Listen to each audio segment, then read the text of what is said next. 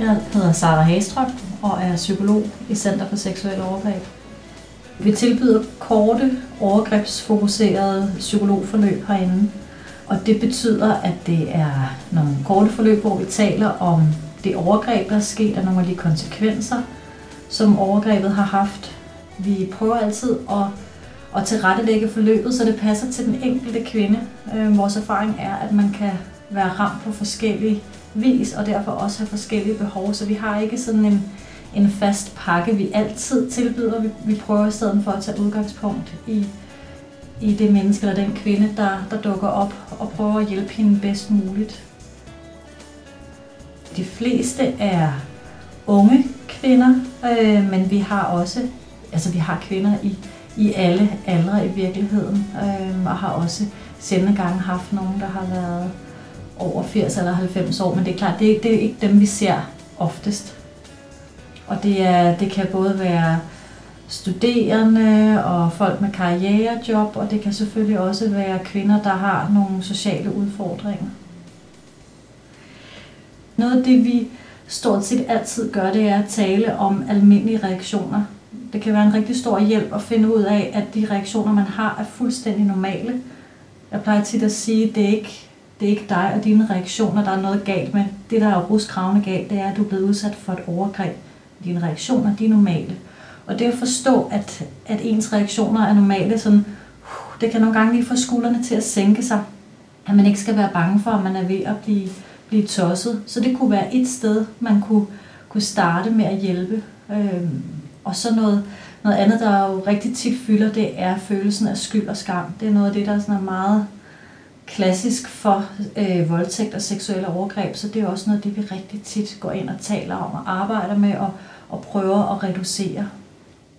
En voldtægt er jo en potentielt traumatisk hændelse, så de fleste vil være i, i en eller anden form for krisetilstand i begyndelsen, øh, og det kan betyde, at det egentlig føles sådan ret uvirkeligt. Øh, nogle beskriver, at de kan være lidt i tvivl om overgrebet egentlig er sket, eller er det, det føles lidt som en drøm, eller som om det er sket for en anden. Så det kan være meget mere, at man går rundt i den her sådan mærkelig boble eller uvirkelighedsfølelse. Øh, og så er der jo almindelige krisereaktioner. Øh, det, det bliver svært at overskue hverdagen, øh, klare indkøb, overskue noget som helst. Øh, man kan sige, at verden ramler på en måde sammen, når man bliver udsat for et overgreb. Øh, nogle af de andre reaktioner, vi rigtig tit ser, det, er, det kan være, at man har mareridt om overgrebet. Øh, Øh, mange beskriver at have flashbacks, altså det kan være sådan øh, glimt af overgrebet, der dukker op. Det kan også være andre sansindtryk, at man lige pludselig synes, man kan lugte gerningsmanden eller smage ham. Øh, det kan være meget, meget voldsomt, øh, når, når sådan nogle oplevelser kommer. Øh, rigtig mange begynder at undgå ting, der minder om overgrebet, for at prøve at beskytte sig selv. Og det kan både være, at der er nogle steder, man ikke længere øh, tør komme, altså man prøver at undgå det sted, overgrebet er sket, eller hvis man har fælles bekendte med overgrebsmanden, så, så øh, prøver man måske at undgå de mennesker. Men det kan også være sådan en mere form for mental undgåelse, hvor man måske prøver at skubbe overgrebet væk. Altså lidt af, måske håbet om, hvis jeg ikke tænker på overgrebet, hvis jeg ikke taler om det, så forsvinder det nok. Øhm, så det er også en anden form for undgåelse, øh, vi ofte ser.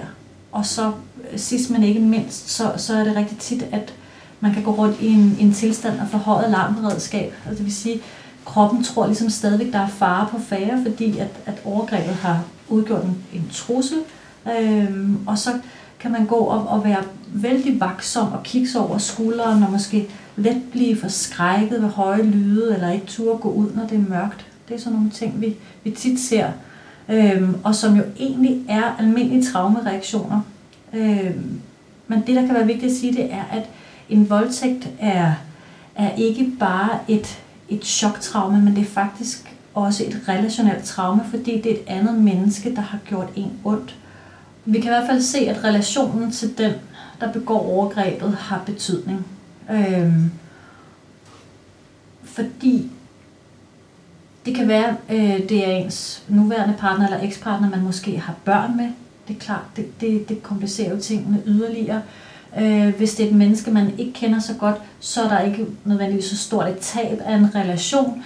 Øh, hvis det er en, man har været på date med, Øh, måske en, man har øh, skrevet frem og tilbage med, udvekslet noget, øh, nogle seksuelle fantasier, eller der har i hvert fald været en fløjt gående, så kan der måske være ekstra stor skyldfølelse og en følelse af selv at have lagt op til det, eller øh, jeg ved jo godt, at jeg burde ikke være gået hjem med en, jeg havde mødt i byen, øh, øh, og så videre. Så, så det, relationen har rigtig stor betydning for, hvordan man bliver ramt.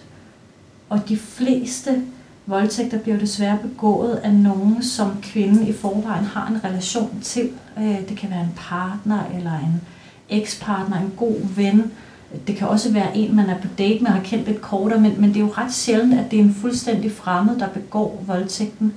Og når det er et menneske, som man i en eller anden grad stolede på og havde tillid til, der så begår et overgreb mod en, så, så bliver den øh, så bliver man ramt på sin tillid til andre mennesker, og måske også på tilliden til sig selv, fordi der rigtig tit vil være tanker om, jeg, jeg burde have forudset det her, og, og øh, jeg kunne have, måske kunne jeg have afværet voldtægten, hvis jeg havde handlet anderledes.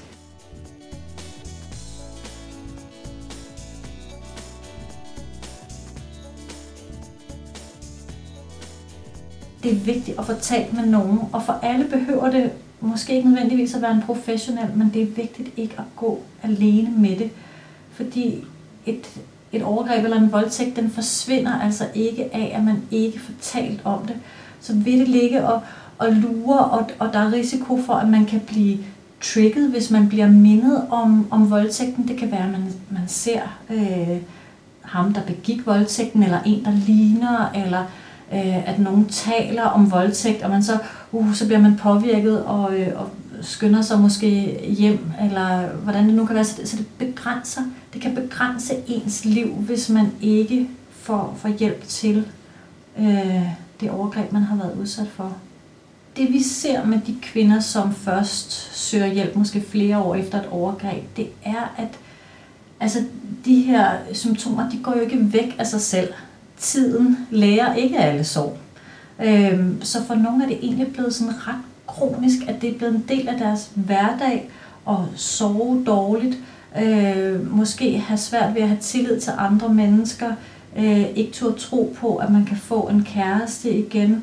Øh, ja, sådan nogle ting. Så, så vi ser faktisk rigtig tit, at det, at det rammer øh, på relationerne, og også forholdet til en selv, hvis man ikke får øh, hjælp i begyndelsen. Altså vi prøver først og fremmest at, øh, at normalisere de reaktioner, som kvinderne kommer med, og, og den viden, vi har om overgreb, hvad det gør ved en, det fortæller vi om, og, og mange af kvinderne kan genkende sig selv i det, og begynder måske at forstå sig selv bedre. Så bare det at komme ind ad døren her, er jo for rigtig mange en kæmpe overvindelse. Altså det at gå ind ad en dør, hvor der står Center for Seksuelle Overgreb, det er rigtig svært.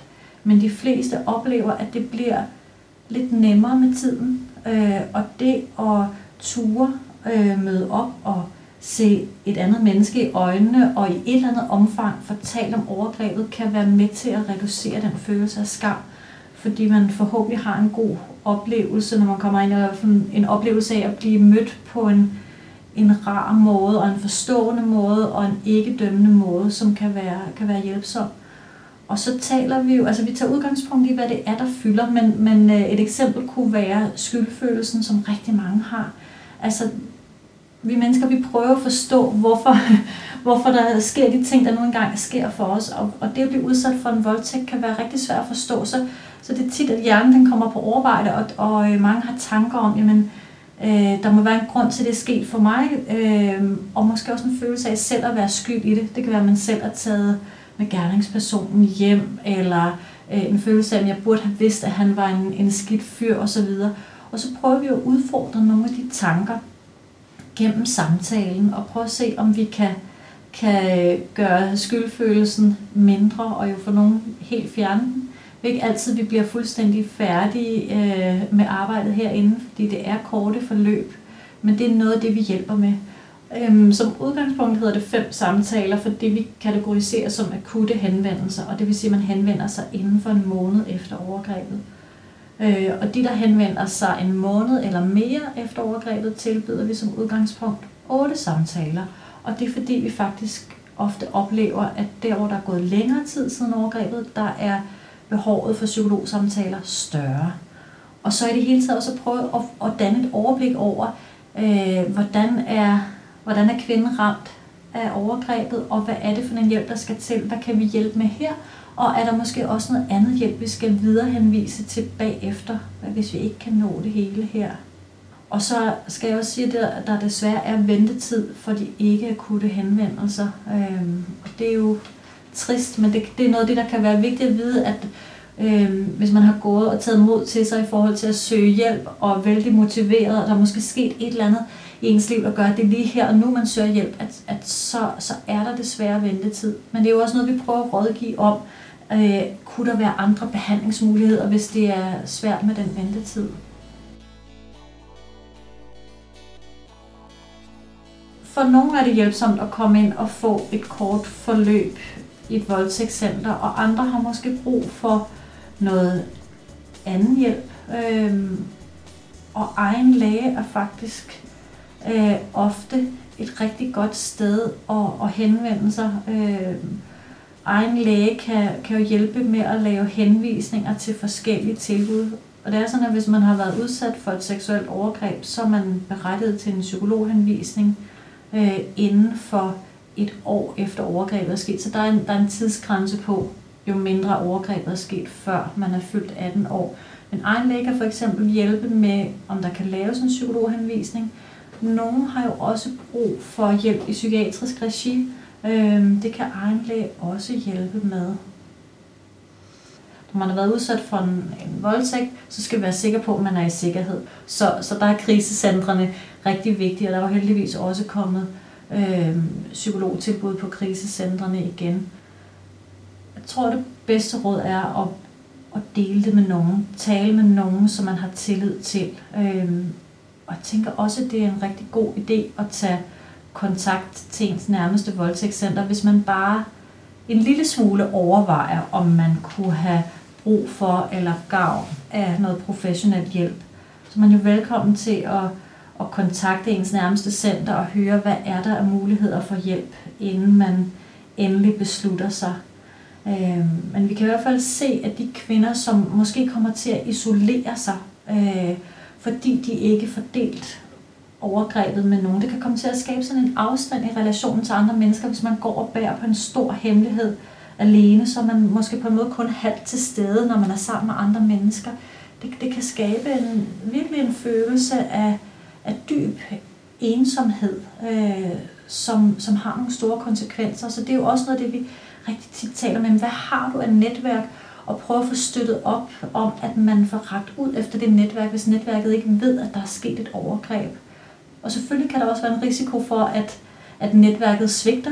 Øh, det kan, ja, der kan opstå endnu et svigt, og det må altid prøve at undersøge, hvad er det for et netværk, og hvad er der tidligere erfaringer med at, at få hjælp hos, hos dem, man har i sit netværk. Men, men det tror jeg egentlig er et af de bedste råd, at, at ikke gå med det alene.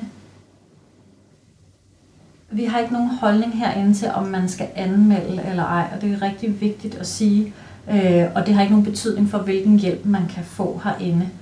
Øh, og vi ser faktisk rigtig tit, at omgivelserne har en holdning til det. Fordi der kan være øh, en eller anden idé om, at, at en voldtægt, det, det skal man anmelde. Og det kan være et rigtig stort dilemma for kvinderne at stå på den ene side og, og føle, at det her, det bør jeg gøre, det er sådan noget, det skal jeg anmelde, og på den anden side har svært ved at overskue det. Det, der er vigtigt, det er at prøve at, øh, at sørge for, at kvinderne har øh, så mange informationer som muligt til at kunne træffe en beslutning, og, og lige præcis korrekte informationer, så beslutningen ikke bliver taget ud fra en forestilling om, hvordan det foregår. Og, og, fordi der er jo rigtig mange, som aldrig har været i kontakt med politi før, eller aldrig prøvet at være i retten før, så man kan have netop forestillinger, der, der stammer fra fiktionens verden.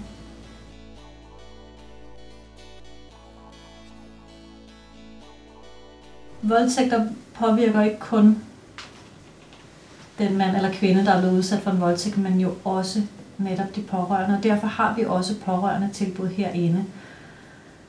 Det er ikke sikkert, at man lige ved, hvordan man støtter bedst muligt. Det kan være, at man selv bliver vældig chokeret og ulykkelig, hvis det er ens datter, der er blevet udsat for en voldtægt, så bliver man jo også selv rystet.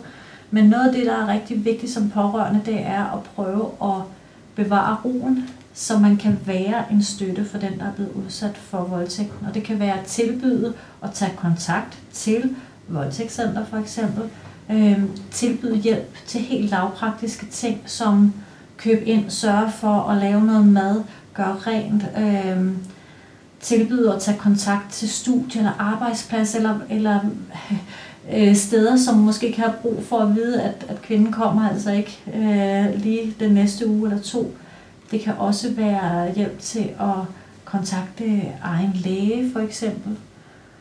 Og så måske bare tilbyde at være der.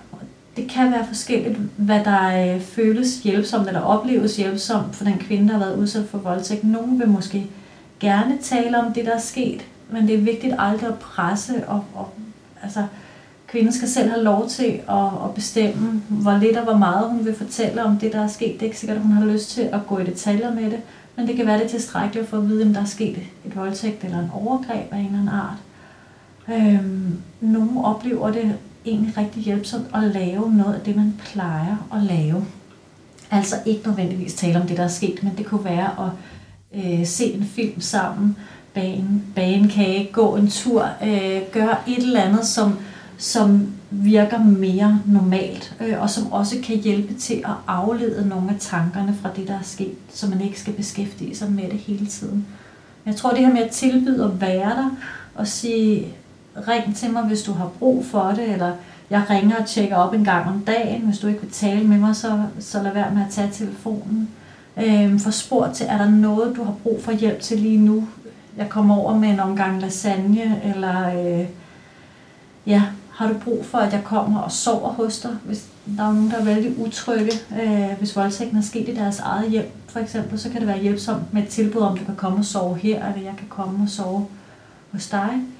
Men jo altid respektere kvindens grænser, så, så, så hjælpen ikke bliver for meget, eller for insisterende på at skulle være noget bestemt, eller øh, for mange spørgsmål til præcis, hvad det er, der er sket i detaljen det vi faktisk også ser herinde, det er, at når omgivelserne svigter, så fylder det rigtig meget. Og nogle gange, så, så kommer vi faktisk til næsten at tale mere om omgivelsernes svigt end selve voldtægten. For nogle er det egentlig mere traumatiserende ikke at blive troet på af sin egen familie, eller hvad det nu kan være. Selvfølgelig afhængig af, hvad det er for et overgreb, der er sket.